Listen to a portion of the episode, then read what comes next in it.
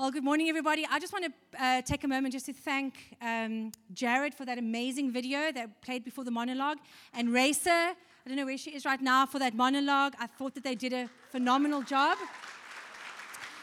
And um, to the worship team, uh, guys have been playing all week, and uh, it's just amazing that you still have so much to give. So thank you. Um, so this morning we are remembering Good Friday, and um, before I read from uh, Luke chapter 23 and 24, I'd like us to pray. Father, thank you so much that the reason we get to get together today and to remember is because of your sacrifice. We love you. We don't want to take you for granted. We want to learn what you have for us to learn. We want, I pray, God, that you will minister to each person in the place where they need it that we will hear you speak to us individually, that we will honor you in everything we do as we remember how much you love us by your sacrifice. In Jesus' name we pray. And everyone said, Amen. Amen.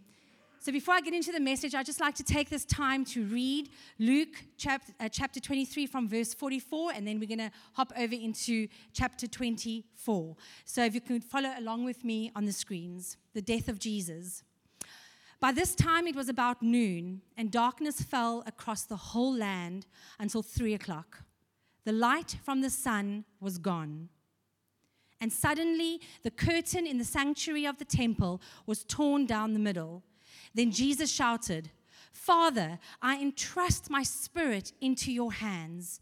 And with those words, he breathed his last. When the Roman officer overseeing the execution saw what had happened, he worshipped God and said, Surely this man was innocent. And when all the crowd that had come to see the crucifixion saw what had happened, they went home in deep sorrow. But Jesus' friends, including the woman who had followed him from Galilee, stood at a distance watching. Now there was a good and righteous man named Joseph. He was a member of the Jewish High Council, but he had not agreed with the decision and actions of the other religious leaders. He was from the town of um, Arimathea in Judea, and he was waiting for the kingdom of God to come. He went to Pilate and asked for Jesus' body. Then he took the body down from the cross and wrapped it in a long sheet of linen cloth and laid it in a new tomb that had been carved out of rock. This was done late on Friday afternoon, the day of preparation, as the Sabbath was about to begin. As his body was taken away, the woman from Galilee followed and saw the tomb where his body was placed. Then they went home and prepared spices and ointments to anoint his body. But by the time they were finished, the Sabbath had begun, so they rested as required by the law. And we jump over to Luke 24. But very early on Sunday morning, the woman went to the tomb, taking the spices they had prepared. They found that the stone had been rolled away from the entrance. So they went in, but they didn't find the body of the Lord Jesus. As they stood there puzzled, two men suddenly appeared, appeared to them, clothed in dazzling robes. The women were terrified and bowed uh, with their faces to the ground. Then the men asked, why are you looking um, among the dead for someone who is alive? He isn't here. He is risen from the dead. Remember what he told you back in Galilee that the Son of Man must be betrayed into the hands of sinful men and be crucified, and that he would rise again on the third day. I think it's so important that we actually look at that at, at those scriptures on Good Friday and we actually take in what we're being told there. First of all, Jesus um, is being crucified, and it goes dark in the middle of the day, and the curtain is torn from top to bottom, or bottom to top, top to bottom. Okay, so I'm just checking myself because my brain's all over the place. Then the Roman officer, who wasn't even a believer in God, sees what what this is actually all about that this man was innocent and that there was something about him. Then he gets taken by um, another religious leader who had been seeing that there was something about Jesus and he gets put into his tomb. And you know, even all of this is happening, and Jesus' followers must have been so distressed.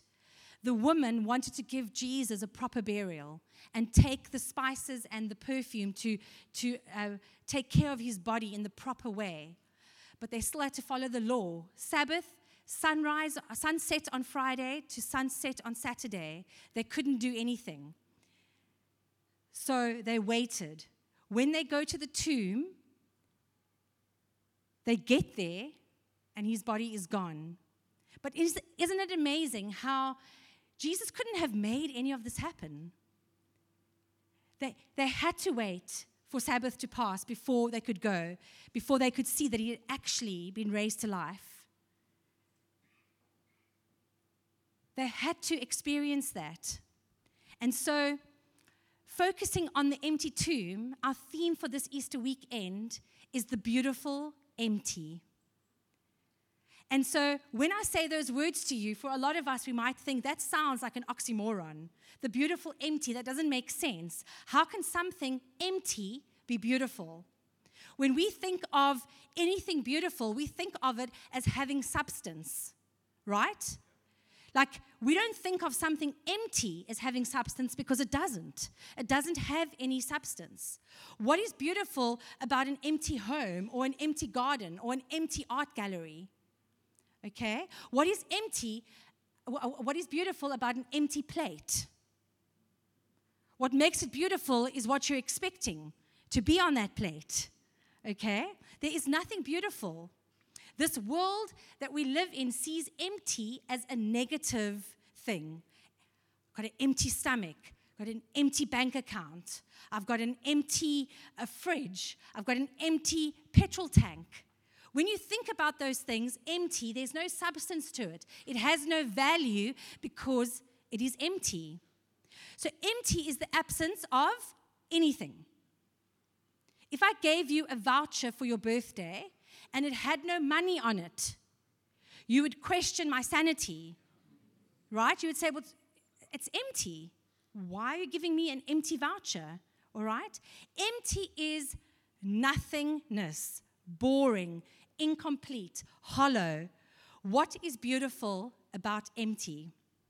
Now, thinking about Easter and um, uh, in this week, we've been preparing for all of the Easter games that's going to happen on Sunday. And um, we, uh, Tammy went and bought a whole lot of, of Easter eggs. Now, I don't know if any of you do Easter egg hunts with your kids where you use these plastic Easter eggs that you can put something different into. So, not just sweets or chocolates, but you can put uh, toys, money.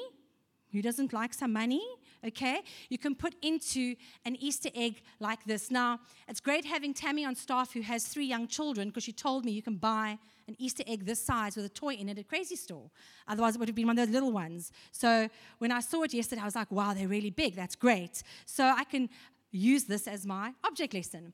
And um, when we um, think about um, Easter eggs and bunnies, we kind of go, I wonder who came up with that to celebrate Easter.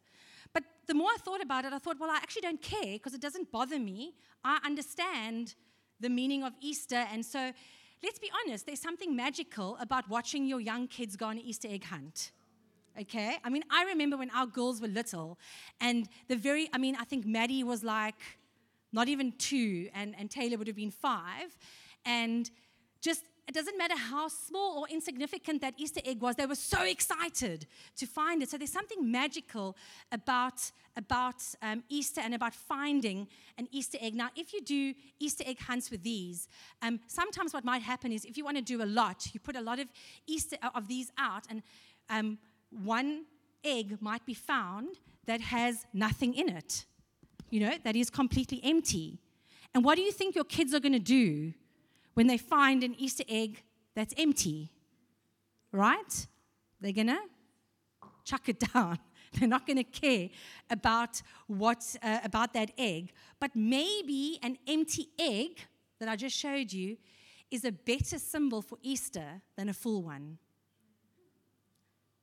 And it could even be a great teaching point when you do Easter egg hunts with your kids. Have one empty Easter egg and explain to them why an empty egg is actually a great symbol for Easter. Now, talking about the empty tomb and the, the empty egg, um, let's take the very first Easter morning. Almost 2,000 years later, we have the privilege of hindsight, right? We have the privilege of knowing how the story turned out. We can read the Bible, we can listen to sermons, we can have discussions. We have the privilege of hindsight. But let's think about the disciples on that morning. All right?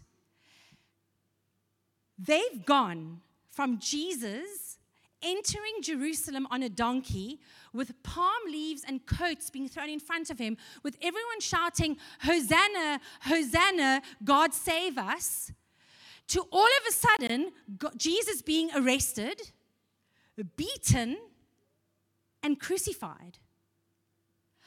They must have been completely distressed. They would have had no clue as to what was going on.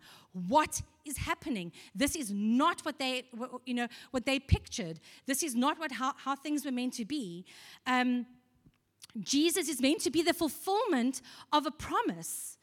There, there's prophecies. He's meant to be our Messiah. He's meant to be our Savior. But the disciples and the followers of Jesus were left empty like that empty egg. They were left hollow, not knowing, not understanding what was happening. As we read in Luke earlier, Jesus' body is taken to the tomb, and the woman. Um, who were followers of Jesus. They, they, they had prepared the spices. They've gone to the tomb. They want to give Jesus um, a proper burial. They had to wait. So they go down there, um, Mary Magdalene and the other woman. And when they get to the tomb, they go inside. And what do they see? empty. So they've just gone from watching Jesus be arrested, beaten, crucified, and now they can't even honor him by giving him a proper burial. It's empty. They run back to the disciples. John and Peter come running back. They walk into the tomb, and what do they see? It's empty. Imagine the confusion because they didn't have hindsight.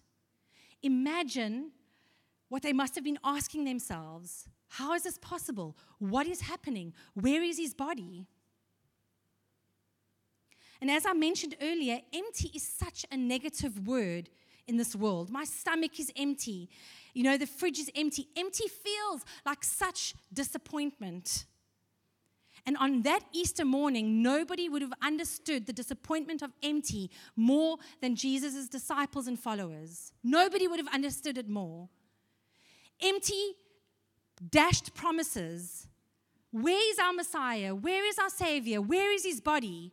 I don't know if any one of you have gone through life or gone through a situation in life where you just feel empty, completely empty. That's how they felt that day. They believed that he was going to be their savior. They believed he was the Messiah. And now they've got empty hearts and they've got empty hope. Anyone ever had empty hope? I can remember many times experiencing empty hope. It's a horrible, horrible feeling. But empty at Easter time is different. We have the empty cross, we have the empty tomb, and we have the empty clothes. When the world says that empty is negative, God says that an empty Easter is beautiful. How is that possible, right? It doesn't make sense to our human understanding. How can empty be beautiful? And that's why when we take words like that that actually don't make sense and we look at the empty tomb and we look at the empty cross, and we have to then go to scripture to try and understand what that means. Why is the empty tomb so important to us? And I want to leave you with this interesting statement. It should also be on the screen. It says, The way to be full is to be empty. The way to be full is to be empty. And we're going to look at Galatians 2, verse 20. And that's, uh, it says that my old self has been crucified with Christ. This is Paul. It is no longer I who live, but Christ lives in me. So I live in this earthly body by trusting in the Son of God who loved me and gave himself for me.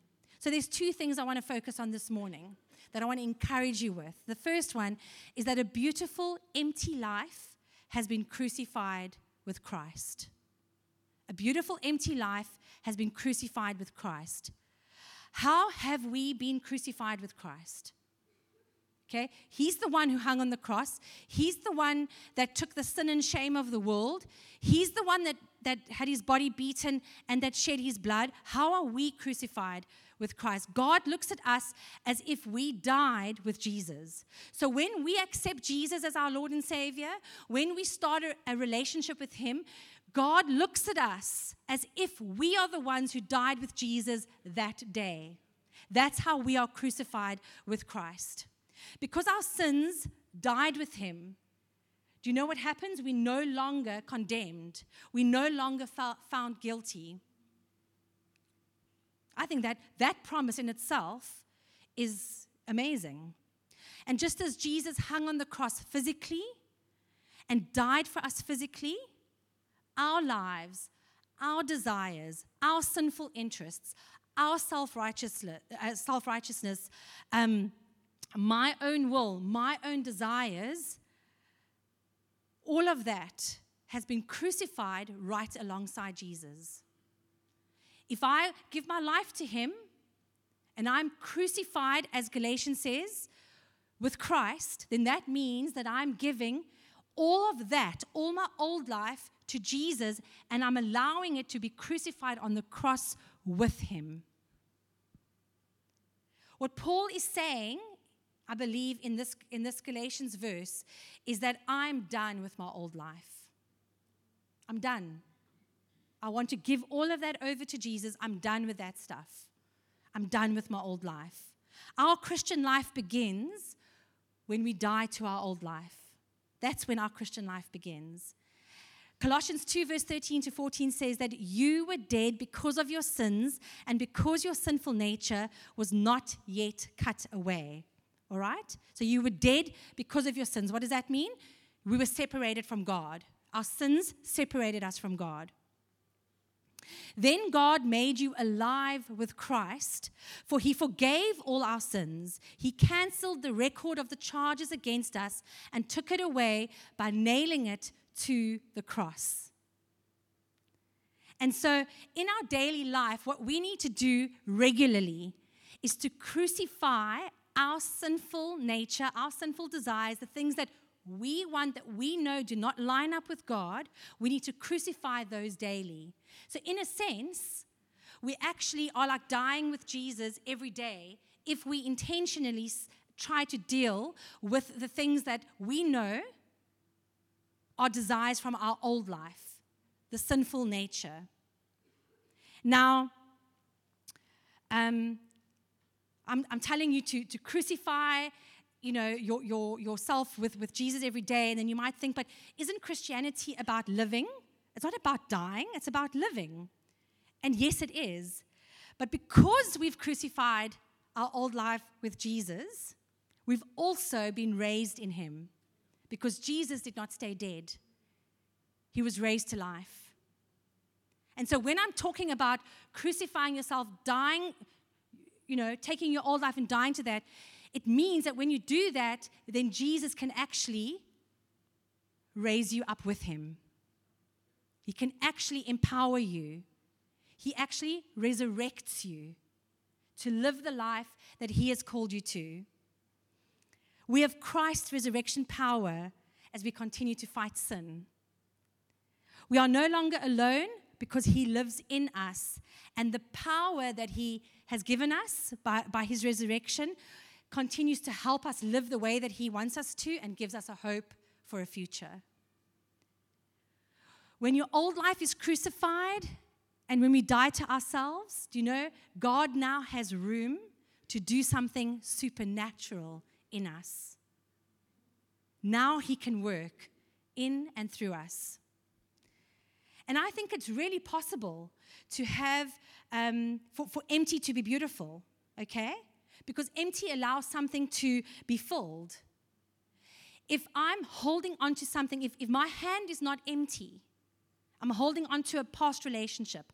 I'm holding on to unforgiveness. I'm holding on to an offense. But God keeps saying to me, I want to give you something better. I can't take it until I let go, until my hand is empty, so that I can take what He has for me, which I promise you is always better. Always better. We need to remove every obstacle that blocks our heart. So, I want to give you this picture. When you think about the tomb, when the woman got to the tomb, the stone was rolled away. The tomb was empty. That's the promise, right? Right there. The tomb is empty. When we give our lives to Jesus, we have a stone in, our, uh, in, in front of our hearts or in our hearts, however you want to picture it. When we give our lives to Jesus, that stone is rolled away. But what a lot of us do is we accept the sacrifice, the stone being Jesus dying on the cross for us. But we, what we don't do is we don't walk out of the tomb. We stay in the tomb. We stay in the offense. We stay in the unforgiveness. We stay in our sinful desires. We stay in the blockages that, are, that stops Jesus from coming in and completely uh, fulfilling our lives. So that stone is rolled away. Let me tell you, Jesus isn't going back and changing that. He's not rewinding the movie. He's done it. He's paid the ultimate price. He has nailed our sins to the cross. He was buried in the tomb. He was raised to life. Now the tomb is open, and you have to walk out in the freedom that Jesus bought for you. In the freedom that He bought for you. That is what He wants you to do. And the second thing that I want to encourage you with this morning is that a beautiful, empty life enjoys the life of Christ. Now, what do I mean by that? In Galatians, Paul says, But Christ lives in me. So he says that um, he's been crucified with Christ, and it's no longer I that live, but Christ lives in me. There's a song that we're going to sing in a moment uh, when we do communion, the resurrecting, and the words um, they refer to the resurrected King is resurrecting me. In other words, he just wants to keep resurrecting you out of your old life, out of your sinful nature, out of the desires that are not lined up with his. And, and we have that available to us. Now, it's not like we are never going to sin again, right? Because we're human, we're not Jesus, we're not God. We, we are going to sin, but it's not it's not about not sinning anymore. It's about surrendering to God. It's not about being sinless. It's that Christians, Christians should sin less. We should sin less. We can never be sinless, but we can definitely do whatever we can to sin less by the resurrected power that lives inside of us.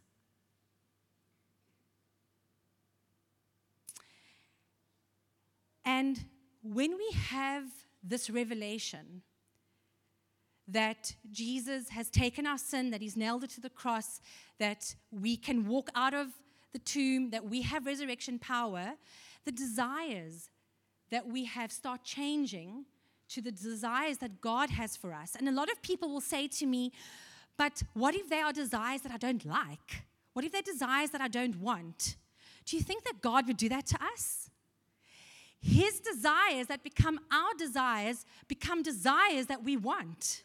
We actually want that life that He's promised us. We actually desire to live a holy life, to live a righteous life. We start changing, we don't stay the same. And I love that. And you know, a very important question to ask yourself on this Easter weekend is Jesus is his sacrifice, he died for us, and maybe you all accept him as your savior. But do you accept him as the Lord of your life? Because there's a difference. We can, you know what?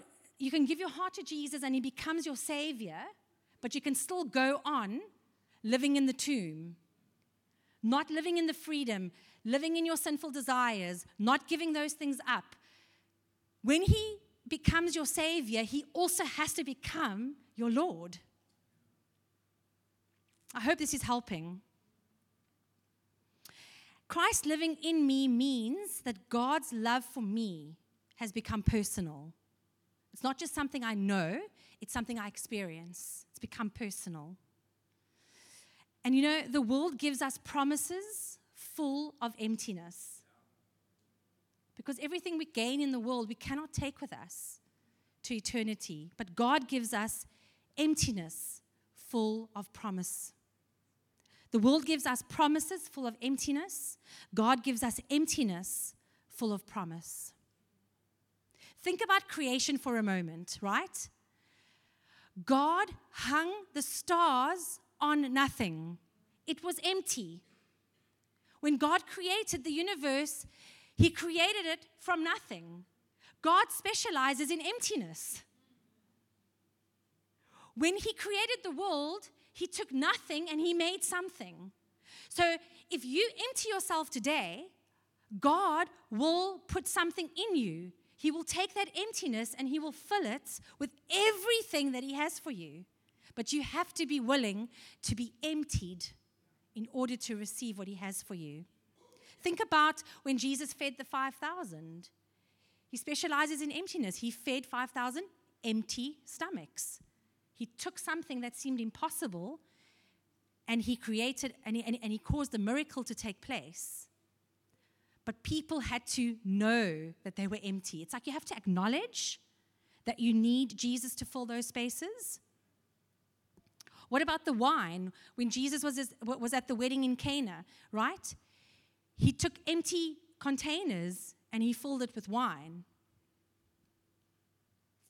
He created something fulfilling and he used emptiness to do it. We serve an amazing God who specializes in emptiness. And so I want to ask you this morning do you feel empty? Or do you not feel empty enough? Are there things in your life that you need to crucify? Are there things that you need to let go of? Only you know that. I know the things in my life that as, as I was preparing this message, I prayed them out loud. Honestly, I did. I was like, God, I want to crucify that in my life. I want to crucify this in my life because I want Jesus to fill every part of my heart, not just the bits and pieces that I'm willing to give Him but I won't know what those bits and pieces are that I'm not willing to give him unless I sit down and have a conversation with him and say, God, I need you to show me what I need to crucify. What am I not giving over to you? Because you know what happens when life change happens at the meeting of an empty heart and an empty tomb? That's when life change happens.